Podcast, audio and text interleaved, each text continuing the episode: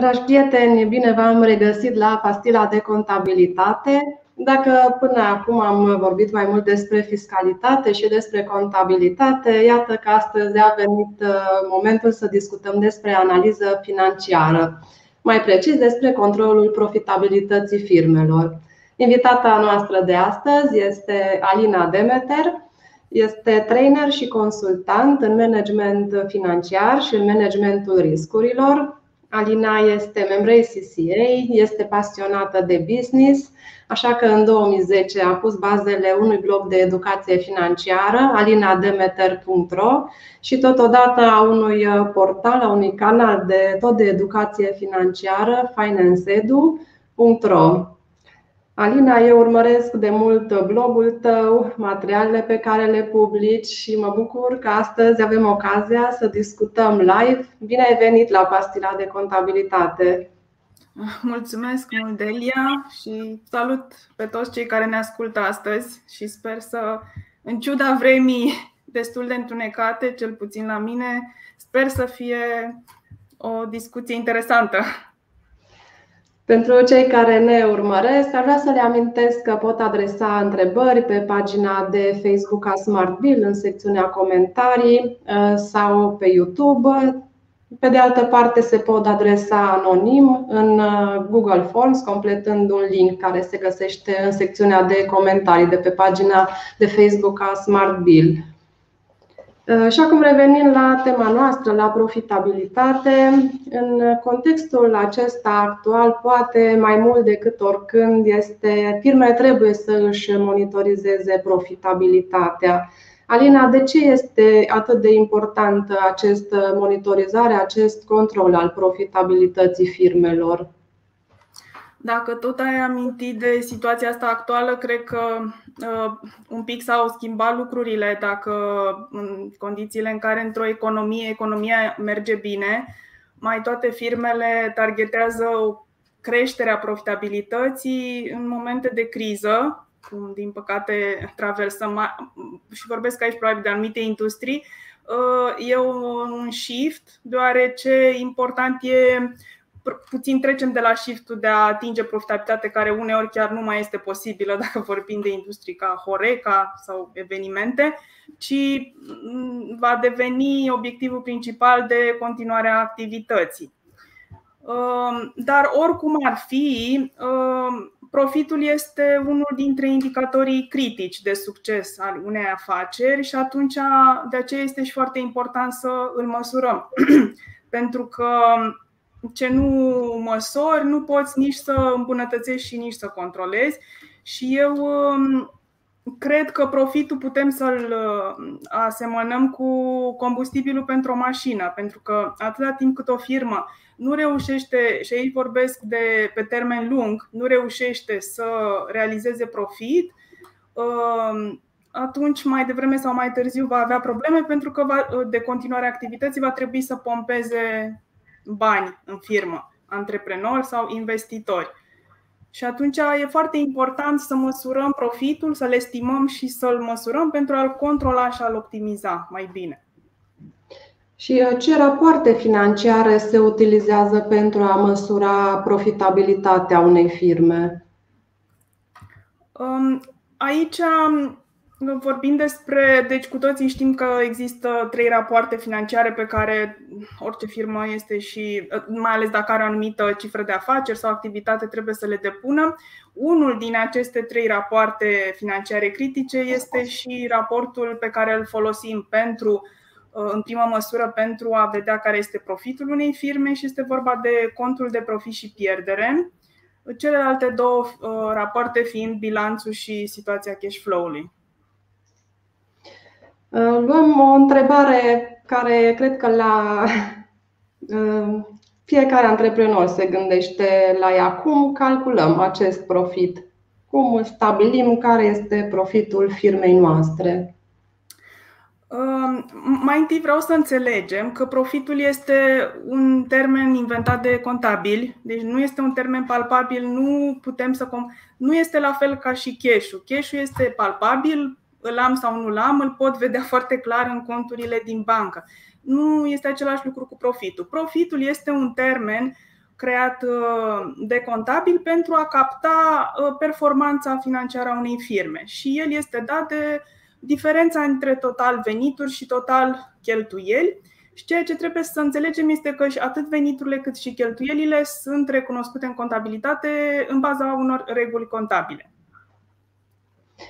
În acest, în acest aspect al analizei financiare, al profitabilității, al calculului profitabilității, care sunt principalele provocări pe care le au firmele și managerii în special? Mm, eu chiar am căutat o statistică ca să mă pot lega oarecum și de ceva mai uh, real la, aferent la situația în România a firmelor și am găsit o statistică pe care ne-a furnizat-o Iancu Guda în martie 2020, anul trecut, deci înainte de criză. Și conform acestei statistici, aproximativ 30% din firmele românești uh, au o situație fragilă, deoarece nu reușesc să aibă profit, sunt pe pierdere sau au profit zero și totodată au și probleme de cash flow. Și de aceea consider că uh, deci există o problemă la nivel de firme în ceea ce privește capacitatea lor de a reuși să fie profitabile. Și situații pe care le putem întâlni uh, sunt faptul că uh, firmele și antreprenorii nu știu exact cum pot să uh, controleze și să crească profitul, nu reușesc să genereze rezultate predictibile, deci profit constant și predictibil, fie au perioade în care poate au profit mai bun, alte perioade, alte luni în care au pierdere și nu știu exact ce anume, care au fost factorii care au cautat o performanță mai bună sau mai slabă pentru a uh, identifica acei factori care au avut impact pozitiv sau negativ și pentru a ști ce decizii să ia și ce schimbări să facă. Și apropo de schimbări, um, ceea ce se poate întâmpla sunt uh, se fac anumite schimbări. De exemplu, se crește volumul de activitate, se introduc noi produse și se așteaptă un profit mai bun și uneori uh, această evoluție se lasă așteptată, deci rezultatele nu sunt în linie cu așteptările. Și la fel nu se știe exact de ce. Și de aceea este legat foarte mult de partea aceasta de analiza profitului, prin care putem să identificăm mult mai bine performanța și ce a mers bine și ce nu a mers bine și managerii și firmele pot să ia decizii mult mai bune de optimizare. Alina, vorbeai uh, puțin mai devreme despre cash și despre profit, despre cele două noțiuni care uneori se confundă în practică. Ce ar trebui să știm despre relația dintre cash și dintre profitul unei firme? Ce confuzii se întâmplă de obicei în practică la aceste două noțiuni? Cum, cum vezi tu lucrurile? Profitul, așa cum am zis, e un termen contabil, îl știm clar, îl calculăm ca venituri minus cheltuieli. Cash-ul Uh, este mai palpabil. Uh, ambii uh, indicatori sunt importanți pentru o firmă, însă ceea ce trebuie să înțelegem este faptul că profitul nu este egal cu cash-ul, așa poate cum unii antreprenori sau există percepția uneori că ar trebui să am cash cam cât profit am. Și acest lucru nu este adevărat, tocmai prin prisma faptului că sunt două lucruri diferite. Pe de o parte, avem profitul care este dat de venituri minus cheltuieli și pe de altă parte, cash-ul la sfârșitul unei perioade este egal cu soldul la începutul lunii plus intrări de cash minus intrări de cash. Iar veniturile și cheltuielile din perspectivă contabilă nu se recunosc uh, în același moment cu decontarea lor. Adică nu vom avea, dacă am un venit, nu înseamnă că voi recunoaște în același timp și o intrare de cash, nici în același timp întotdeauna și nici la aceeași valoare uneori și nici dacă am o cheltuială nu înseamnă neapărat că voi avea o ieșire de cash și dacă, chiar dacă voi avea o ieșire de cash poate să fie la alt moment decât îmi înregistrez cheltuiala. Și de aceea, întotdeauna, de cele mai multe ori, este normal să avem diferențe între profit și cash. Uh, orice antreprenor care dorește să își măsoare profitabilitatea recurge de regulă la anumiți indicatori. Care sunt cei mai frecvenți indicatori utilizați în practică pentru o astfel de analiză? Care sunt, de fapt, acei indicatori care ar trebui să-i avem uh, toți antreprenorii în tabloul nostru de bord și să verificăm la finalul fiecărei perioade? Um, deci, din perspectivă financiară, putem, bineînțeles, calcula foarte mulți indicatori, dar doar pentru că subiectul de astăzi este pe profit, din perspectiva monitorizării și analizei profitului, um, putem să identificăm și să urmărim o serie de indicatori care ne furnizează informații utile și uh, dacă ne gândim, deci cel mai ușor ar fi să vedem care e profitul firmei, ne uităm în contul din balanță, da? la contul 121 și vedem dacă firma are profit sau pierdere. Asta e foarte ușor, probabil că fiecare um, profesionist financiar sau uh, antreprenor poate să vadă acest lucru, însă dacă ne oprim doar aici și vedem că firma a avut un profit sau o pierdere, fără să o analizăm mai în detaliu, nu vom avea foarte multe informații. Și atunci, pentru a analiza mai în amănunt, um, există acești indicatori de profitabilitate, respectiv marjele de profitabilitate, um, care sunt în valoare absolută și, pe de altă parte, avem și rate de rentabilitate sau rate de profitabilitate care sunt, uh, îmi arată profitabilitatea firmei în valoare procentuală, care are avantajul că este mult mai comparabilă de la o perioadă la alta um, la diverse volume de activitate sau mă pot compara mai ușor cu alte firme din aceeași industrie.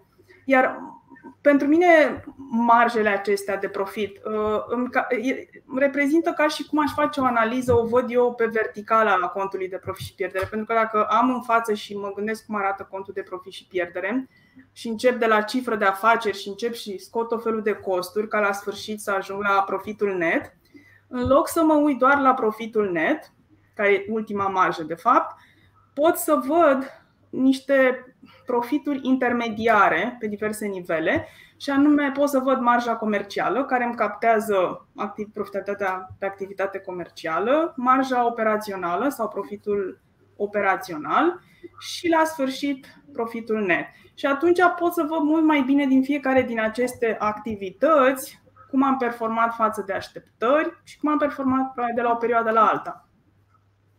Înainte de a trece la modul concret de calcul al acestor marje, avem o întrebare de la Anda Moldovan.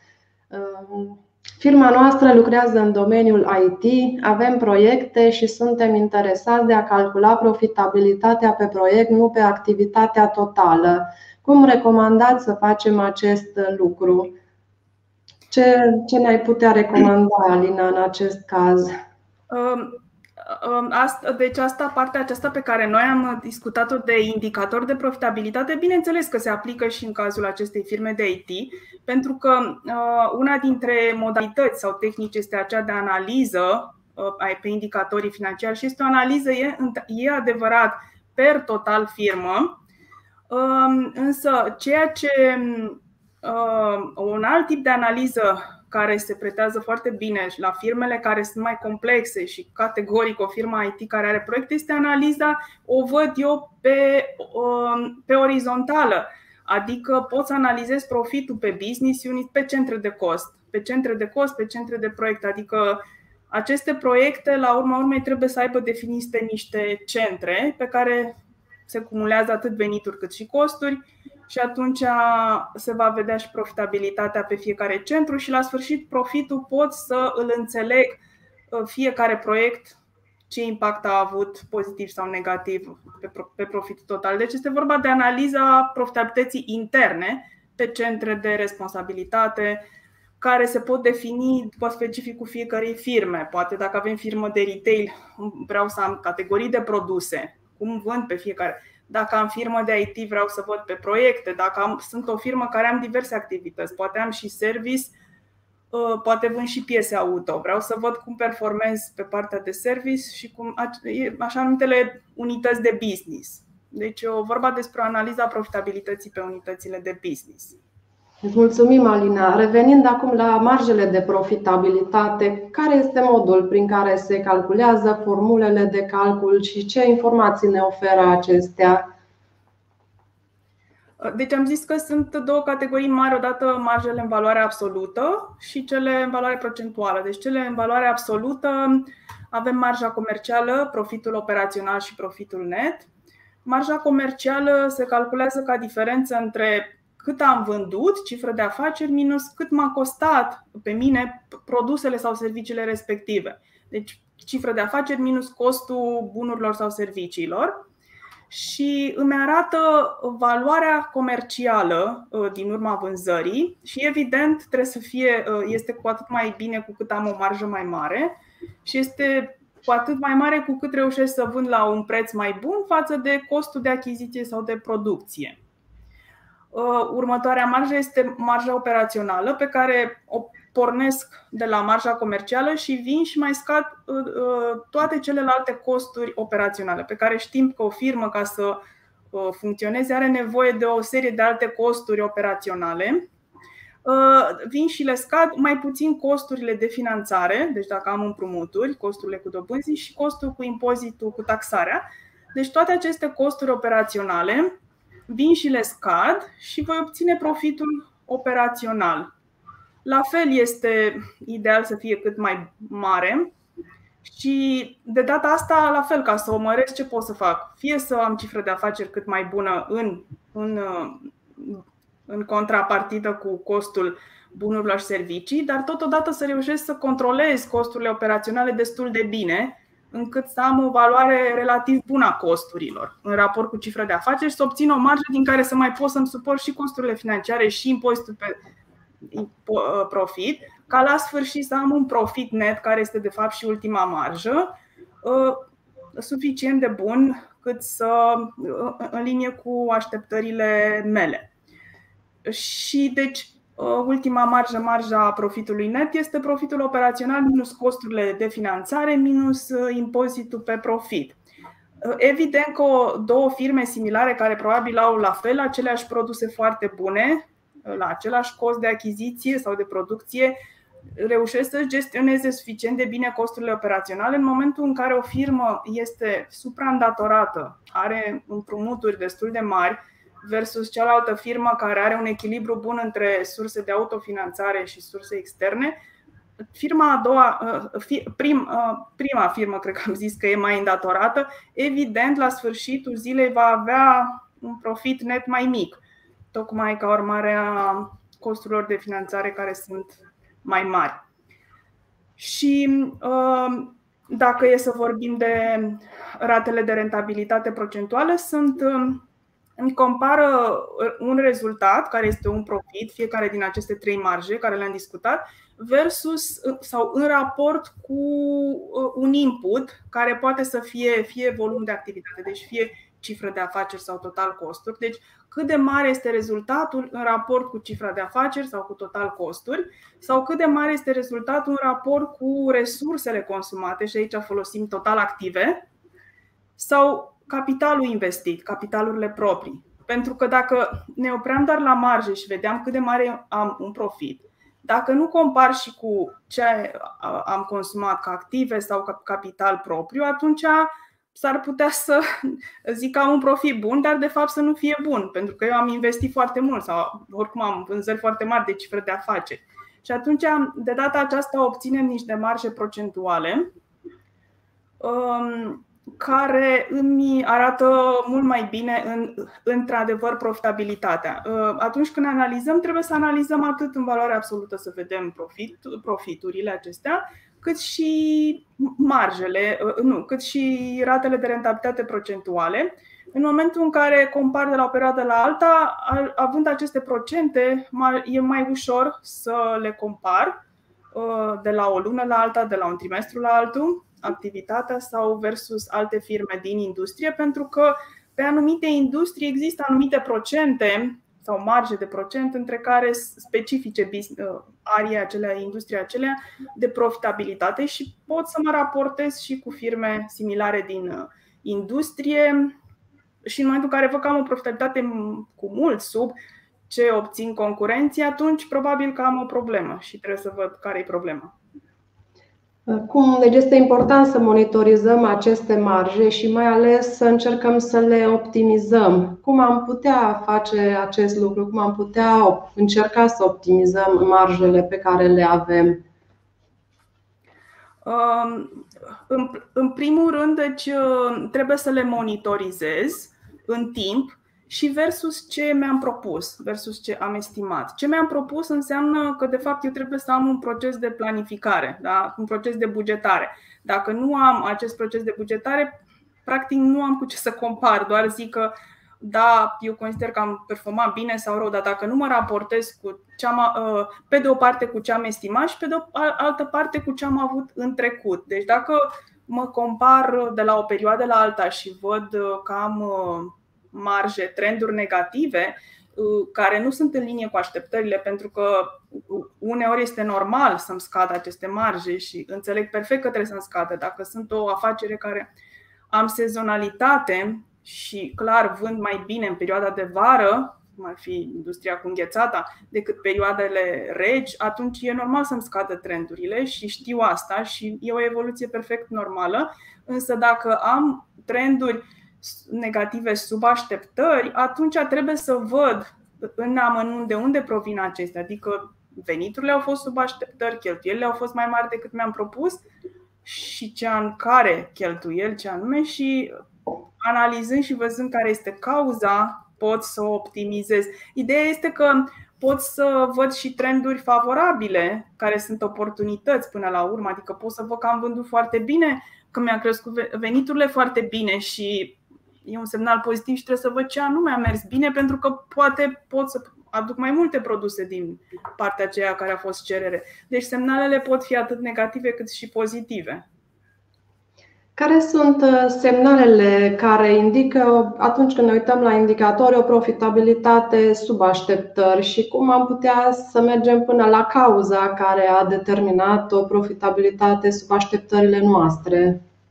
Cred că am răspuns un pic deja anterior în care am spus, deci clar, cele mai uh, important este să, să analizez cu ce am estimat și aici e important să am un proces de planificare și control bugetar în care am un buget estimat de contul de profit și pierdere, cât mai în detaliu, ideal, dacă e să-l fac și pe profitabilitate internă, pe centre de, co- centre de responsabilitate, cu atât mai bine, uh, ca să înțeleg mai bine și apoi când vin și monitorizez lună de lună, uh, văd cum uh, am performat față de ce mi-am estimat și în momentul în care uh, am estimat, uh, în momentul în care am trend sub așteptări, identific cauza analizând cât mai în amănunt veniturile și cheltuielile și iau măsuri de, de corecții. Dacă am o oportunitate, încerc să am avantaje de pe urma ei. Dacă am riscuri, încerc să le mitighez într-un fel sau altul.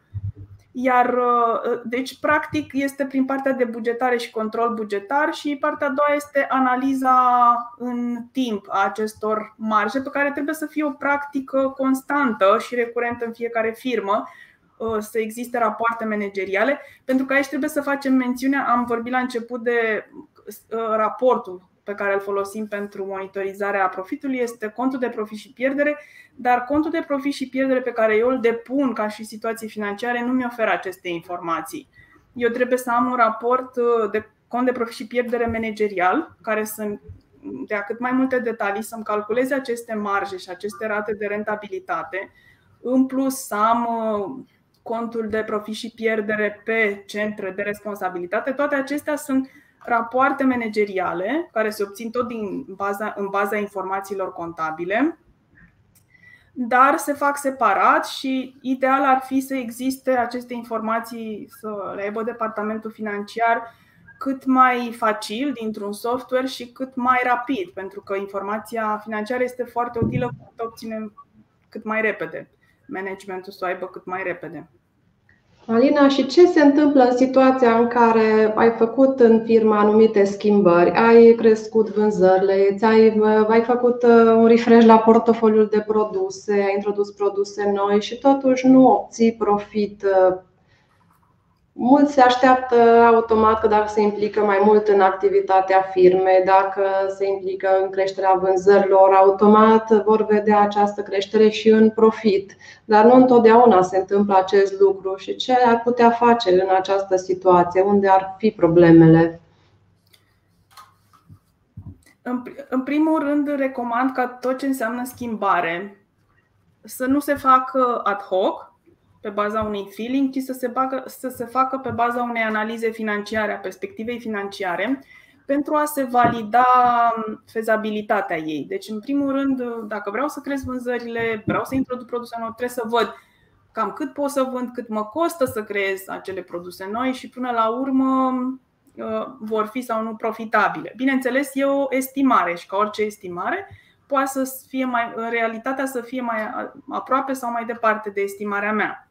Deci, în primul rând, trebuie să am această analiză financiară schimb, înainte să fac schimbarea și, și nu știu dacă de fiecare dată se face acest lucru. Și în al doilea rând, dacă am făcut această analiză, în momentul în care am făcut schimbarea, trebuie să compar rezultatele după schimbare cu rezultatele dinainte. Deci trebuie să am o imagine foarte clară care a fost profitabilitatea înainte de schimbare și după schimbare și să văd um, la ce, aferent la ce mă așteptam, respectiv să crească veniturile și cu cât să crească și costurile, cum, să, cum mă așteptam eu să evolueze și cum au evoluat de, în fapt pentru ca la sfârșit uh, să îmi dau seama dacă într-adevăr am realizat acea profitabilitate, extra profitabilitate pe care eu mi-o doream.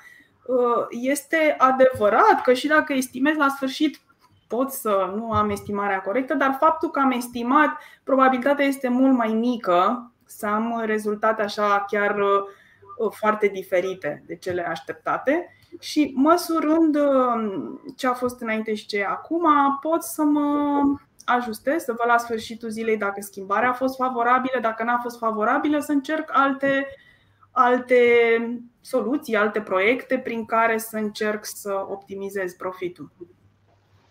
Mulțumim, Alina. Avem o întrebare. Ai menționat și tu puțin mai devreme despre profitabilitatea firmelor uh, cu activitate sezonieră.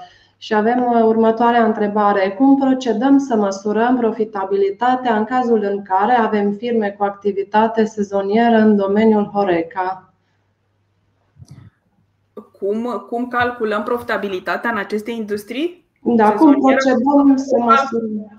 O calculăm la fel ca orice industrie. Profitabilitatea nu o calculăm într-o lună, uh, nu o măsurăm într-o lună și în două, trei luni nu o măsurăm. Practic trebuie să o măsurăm tot timpul Bine, dacă firma nu are activitate și e blocată, atunci nu. Dar atâta timp cât firma are activitate, ea cel puțin recomand ca lunar să văd care a fost profitul, să-l analizez în amănunt și să văd care e trendul și să-l compar cu ce am estimat.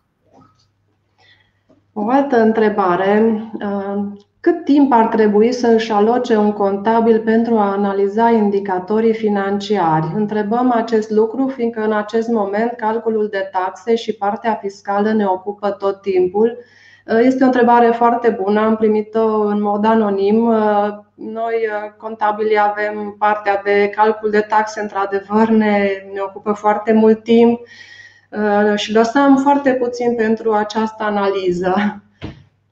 Care este părerea ta, Alina, cu privire la acest lucru? Cât timp ar trebui să își aloce un contabil pentru a analiza acești indicatori? Păi, pe, pe, pe de o parte, cred că e calculul lor și pe de o parte e analiza. Acum, din perspectiva calculului, așa cum am menționat, este foarte bine dacă îi avem într-un fel sau altul calculat mai automatizat, mai într-un software, sau chiar dacă nu e într-un software, măcar să avem niște șabloane din care să ne scoatem ușor informațiile lună de lună și să le calculăm. Iar ca și analiză, um, nu ar trebui să dureze foarte mult. Deci, odată ce am calculat și odată ce îi fac lună de lună, atunci știu destul de, de ușor și la sfârșitul lunii pot să-mi aloc o perioadă bineînțeles de complexitatea firmei, în care să îi analizez. Nu ar trebui să dureze foarte mult și ceea ce este important, nu numai contabil să analizez, este important să-i discute și cu puterea de decizie, cu managerii, cu antreprenorul, ca și, uh, adică să, se, uh, să, uh, să nu se ajungă la situația să facem niște calcule și care să nu ajungă la mediul decizional, pentru că este foarte important ca deciziile manageriale să se ia în baza acestor indicatori.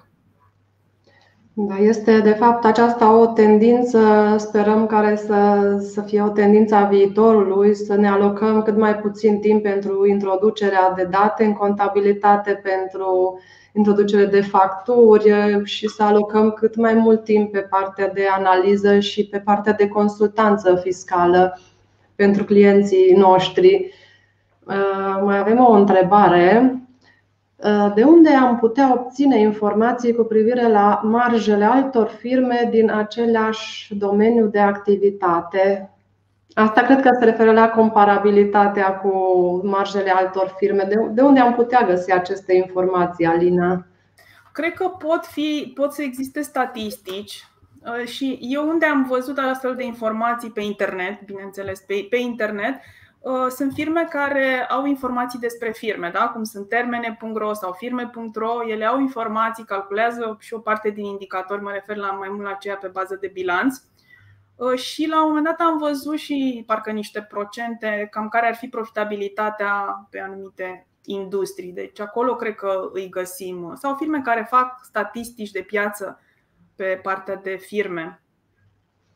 Mulțumim. Încă o întrebare uh, de la un ascultător. Firma noastră are câteva tipuri de activități. Unele aduc profit, altele nu. Uh, costurile se împart egal între toate activitățile. Cum am putea aloca, de exemplu, cheltuielile cu salariile în aceste calcule pentru că nu toate activitățile folosesc în mod egal personalul. Avem în plus angajați TESA care lucrează pentru toate departamentele, costul acestora cum se alocă pe fiecare proiect. Acesta e deja un cost de oarecum de producție de proiect și este uh, alocarea costurilor între centre de cost. Și aici avem uh, costurile directe care sunt foarte evidente și știm uh, exact cum să le alocăm pe anumite produse sau proiecte, iar celelalte costuri care sunt indirecte și care uh, particularitatea lor este că nu poți să determini exact ce proiect, cât la sută din costul ăla s-a alocat pentru proiectul respectiv, Uh, sunt indirecte și atunci voi folosi anumite chei de repartizare. Sunt costuri indirecte pe care, în funcție de. Uh, trebuie foarte bine să înțeleg business-ul uh, și să înțeleg cât la sută un anumit cost mi-a deservit fiecare proiect și să folosesc niște chei. O repartizare în funcție de anumite. Spre exemplu, nu știu, cheltuiala cu chiria. Dacă am o cheltuială cu chiria și, și Evident, mai multe echipe sau mai multe uh, proiecte folosesc spațiul respectiv în funcție de câți metri pătrați folosește fiecare echipă sau ceva de genul ăsta. Poate să fie. Uh, de, de la fiecare tip de cheltuială în parte și cum e consumul, pot să găsesc o cheie care să-mi aloge cât mai corect cu specificația că niciodată nu o să pot să facă la costurile directe. E o alocare pe care pot să o schimb în timp, dacă consider că n-a fost reușită, și să o îmbunătățesc. Mulțumim, uh, mulțumim Alina. Uh, un comentariu uh, cel mai urmărit este un DUNS number utilizat în USA, UK și Asia, unde se oferă diferiți indicatori și o formă de validare a bonității. Mulțumim pentru comentariu, Georgian. Alina, o întrebare. Care sunt pașii pe care ar trebui să îi parcurgi în situația în care ți-ai planificat o creștere a profitului și vrei să fii sigur că o și realizezi. Cum ar trebui să procedezi? Uh, deci, eu consider că este foarte important orice obiectiv financiar, în primul rând să-l planific și apoi să-l monitorizez și să-l controlez constant. Și atunci există diverse tehnici prin care pot să fac. Să spunem că obiectivul este să, am, uh, să cresc profitabilitatea cu un anumit procent. În primul rând trebuie să bugetez această profitabilitate, să am estimat un buget Apoi trebuie să am implementat tot procesul de planificare și control bugetar, în care lună de lună vin și compar rezultatele reale versus buget. O altă modalitate de control este aceasta analiza profitabilității pe indicatori, ca să văd care sunt ariile unde a mers mai bine sau nu a mers mai bine, să mă compar cu alte firme din industrie.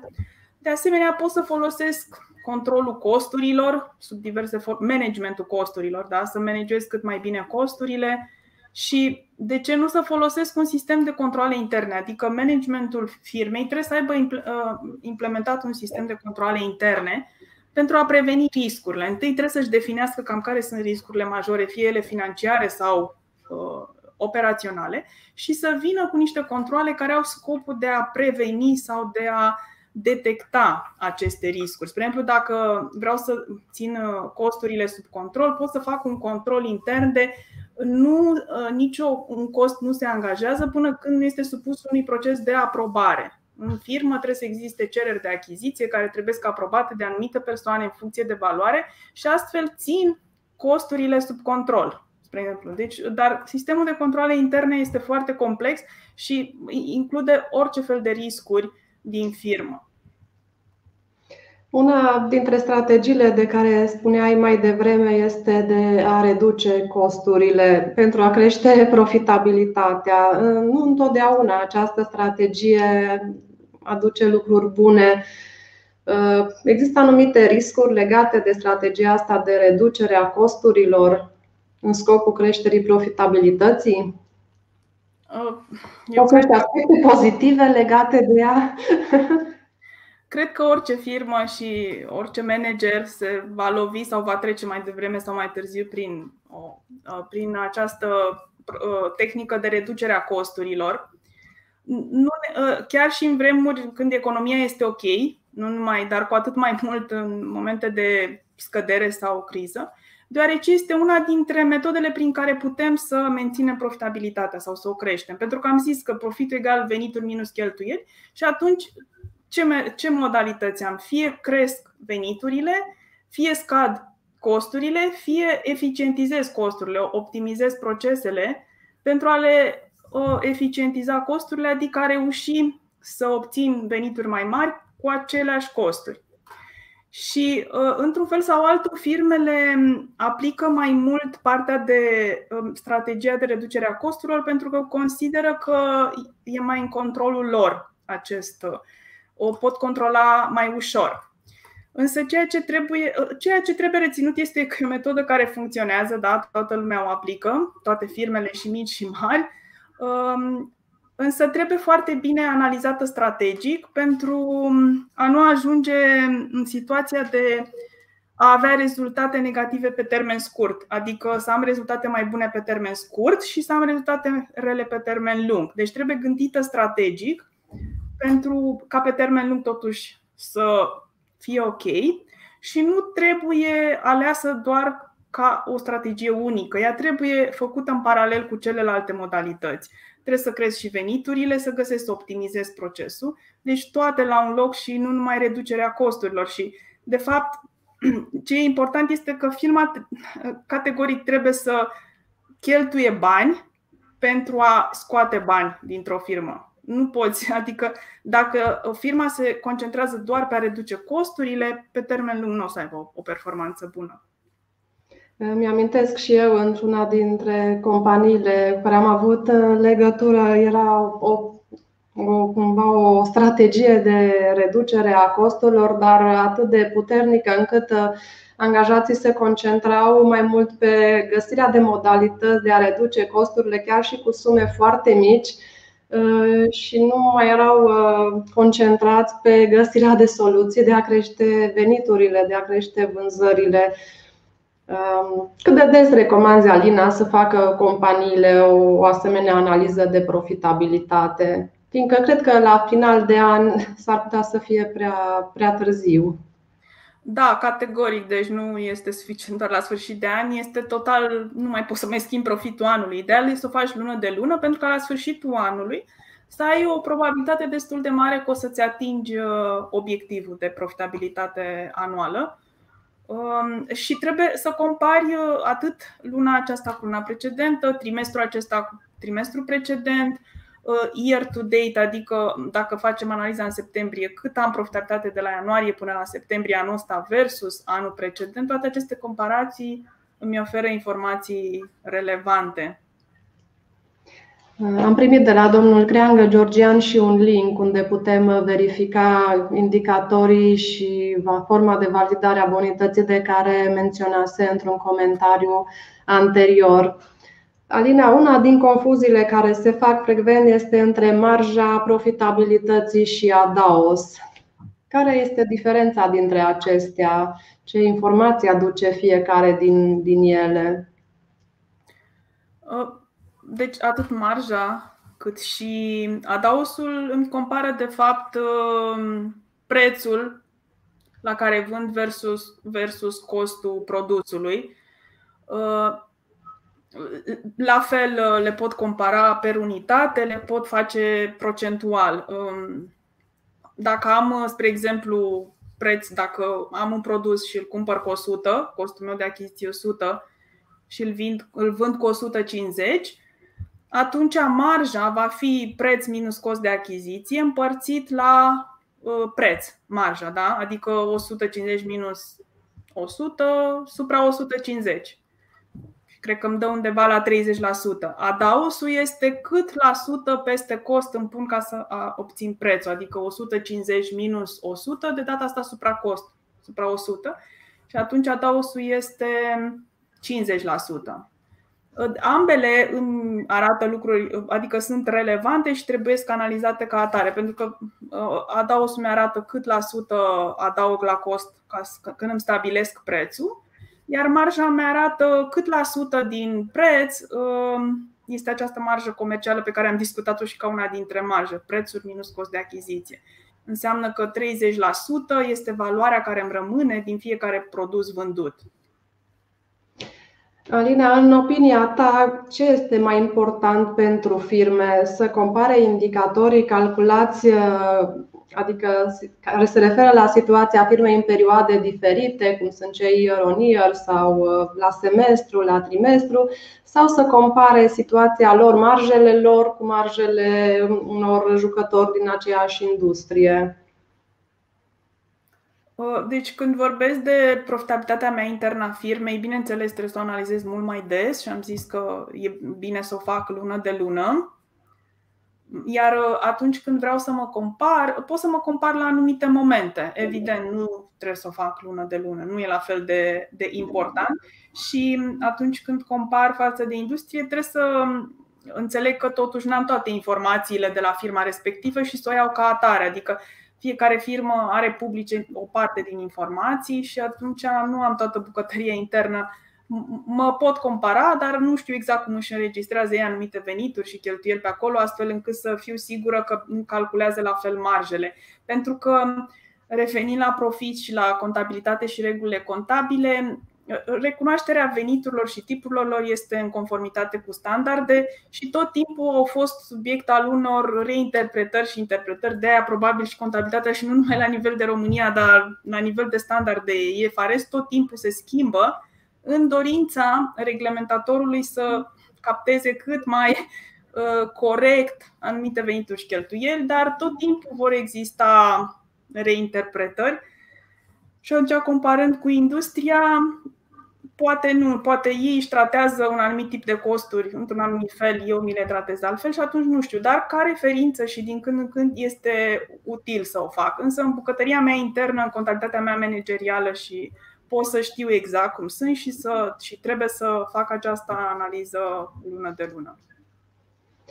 Avem o întrebare de la doamna Liana Toma. KPIs sunt analizate ca valori măsurabile pentru obiectivele de business asociate. Le folosiți alături de analiza profitabilității sau le separați? KPI analizate ca uh, Probabil că se referă la KPI pe care și setează oricare firmă și care pot fi atât financiari cât și non-financiari. Um, versus uh, acești indicatori despre care am discutat sunt analizate ca valori măsurabile pentru um,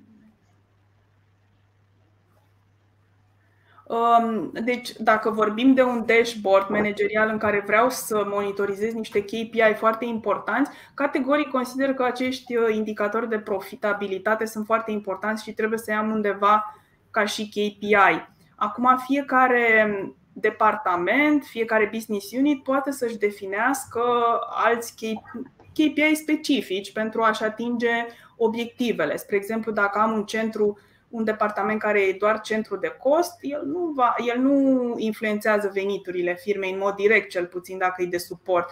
Obiectivul lui ar fi de control al costurilor. Pe centru de cost trebuie să se asigure că costurile sunt controlate. Însă, la nivel total firmă, de fapt, apar acești uh, indicatori despre care am vorbit de profitabilitate. Pe când KPI, pe de o parte, dacă i-am la nivel de întreg firmă, uh, clar vorbești de profitabilitate, dacă vorbesc la nivel de departament sau business unit, fiecare departament își va defini KPI specifici, astfel încât să se asigure că obiectivul final și total al firmei se atinge. O ultimă întrebare, Alina. Cât de complex ar trebui să fie sistemul de indicator de măsurare a profitabilității la o firmă mică versus o firmă mare, gen multinațională sau o firmă mare de producție românească? Cum ar trebui să-și seteze să fie unul, doi indicatori la firmele mici sau din potrivă i-ar ajuta mai mult să aibă păi, un sistem Fiecare mai firmă, fie că e mică, fie că e mare, trebuie să aibă activitate comercială trebuie să aibă costuri operaționale mai mult sau mai puțin, bine, dacă e o singură persoană, și probabil în funcție de cum se finanțează. Deci toți acești trei indicatori e important să îi calculeze ca să vadă cum stă lună de lună și astfel înțelege și controlează lună de lună veniturile și costurile. Um, și într-o firmă mică sunt puține costuri, să zicem, și atunci e mai simplu să vadă cauzele de ce profitul a fost sub așteptări sau peste așteptări. Într-o firmă în care avem foarte multe, să spunem, business unituri, foarte multe filiale, poate nu are sediu doar în România, are sediu în nu știu câte alte firme, trebuie să consolidăm toate rezultatele. Normal că se, toată analiza aceasta devine mult mai complexă, se face la nivel de fiecare țară, filială și se consolidează la nivel total, se face mult mai în amănunt dacă au multe produse, multe business unituri. Toată analiza asta este mult mai complexă. Deci, la nivel de firmă mică se poate face mult mai simplu, pornind de la a, a se înțelege, să, să înțeleg profitul lunar. Totuși, cum l-am avut lună de lună și versus la ce mi-am estimat și ce îmi doresc, să văd, am făcut veniturile care mă așteptam să le fac, dacă nu le-am făcut, să văd ce pot să fac ca să încurajez veniturile, costurile, dacă am reușit să le țin sub control, dacă nu, trebuie să găsesc niște soluții. Să elimin costuri, dar numai costurile care nu aduc valoare, da? în primul rând, care nu aduc valoare și pe care dacă le scot nu voi avea un impact negativ. Și da, ceva de, de, de această natură. Iată că am ajuns la finalul acestei uh, discuții. Înainte aș vrea să vă amintesc, să vă reamintesc despre un proiect Smart Bill, o serie de lecții live care să vă ghideze primii pași în uh, utilizarea aplicației Smart Bill Conta. Sunt lecții introductive la care vă puteți înscrie în linkul care se regăsește acum. Um, mai avem o întrebare, Alina, acum a apărut uh, înainte de, de a închide, o vom prelua. Uh, putem controla costurile, însă în domeniul nostru nu putem controla vânzările și venitul. Cum putem face în acest caz o prognoză a profitului pe perioada următoare? Deci nu există. Însă bănuiesc că este contabilă. În domeniul financiar bănuiesc că lucrează, nu? Nu știm. Nu știm, eu o întrebare venită din. Uh, da, deci când, când, când estimăm venituri, nu contabilii trebuie să estimeze veniturile, ci managementul care este implicat în vânzări. El trebuie să ne ajute să estimăm venitul. De fapt, când facem, când bugetăm, și asta e un subiect în sine amplu, cum bugetăm, uh, când bugetăm cont de profit și pierdere, informațiile uh, și bugetele pornesc de la bugete operaționale care trebuie făcute cu informații de la managerii respectivi. Iar departamentul financiar sau controlling doar va consolida din perspectivă financiară toate aceste inputuri care vin de la diverse departamente. Alina, îți mulțumim mult pentru toată disponibilitatea ta de a împărtăși cu noi aceste cunoștințe, pentru răspunsurile pe care le-ai dat întrebărilor de astăzi. Uh, îți mulțumim, ne bucurăm că ai fost astăzi alături de noi. Mulțumesc și eu. Sper că a fost o discuție utilă. Uh, mulțumesc pentru întrebări și sper să fi uh, răspuns la aceste întrebări și o zi bună tuturor atunci! La revedere tuturor, ne revedem la următoarea pastilă. O zi bună!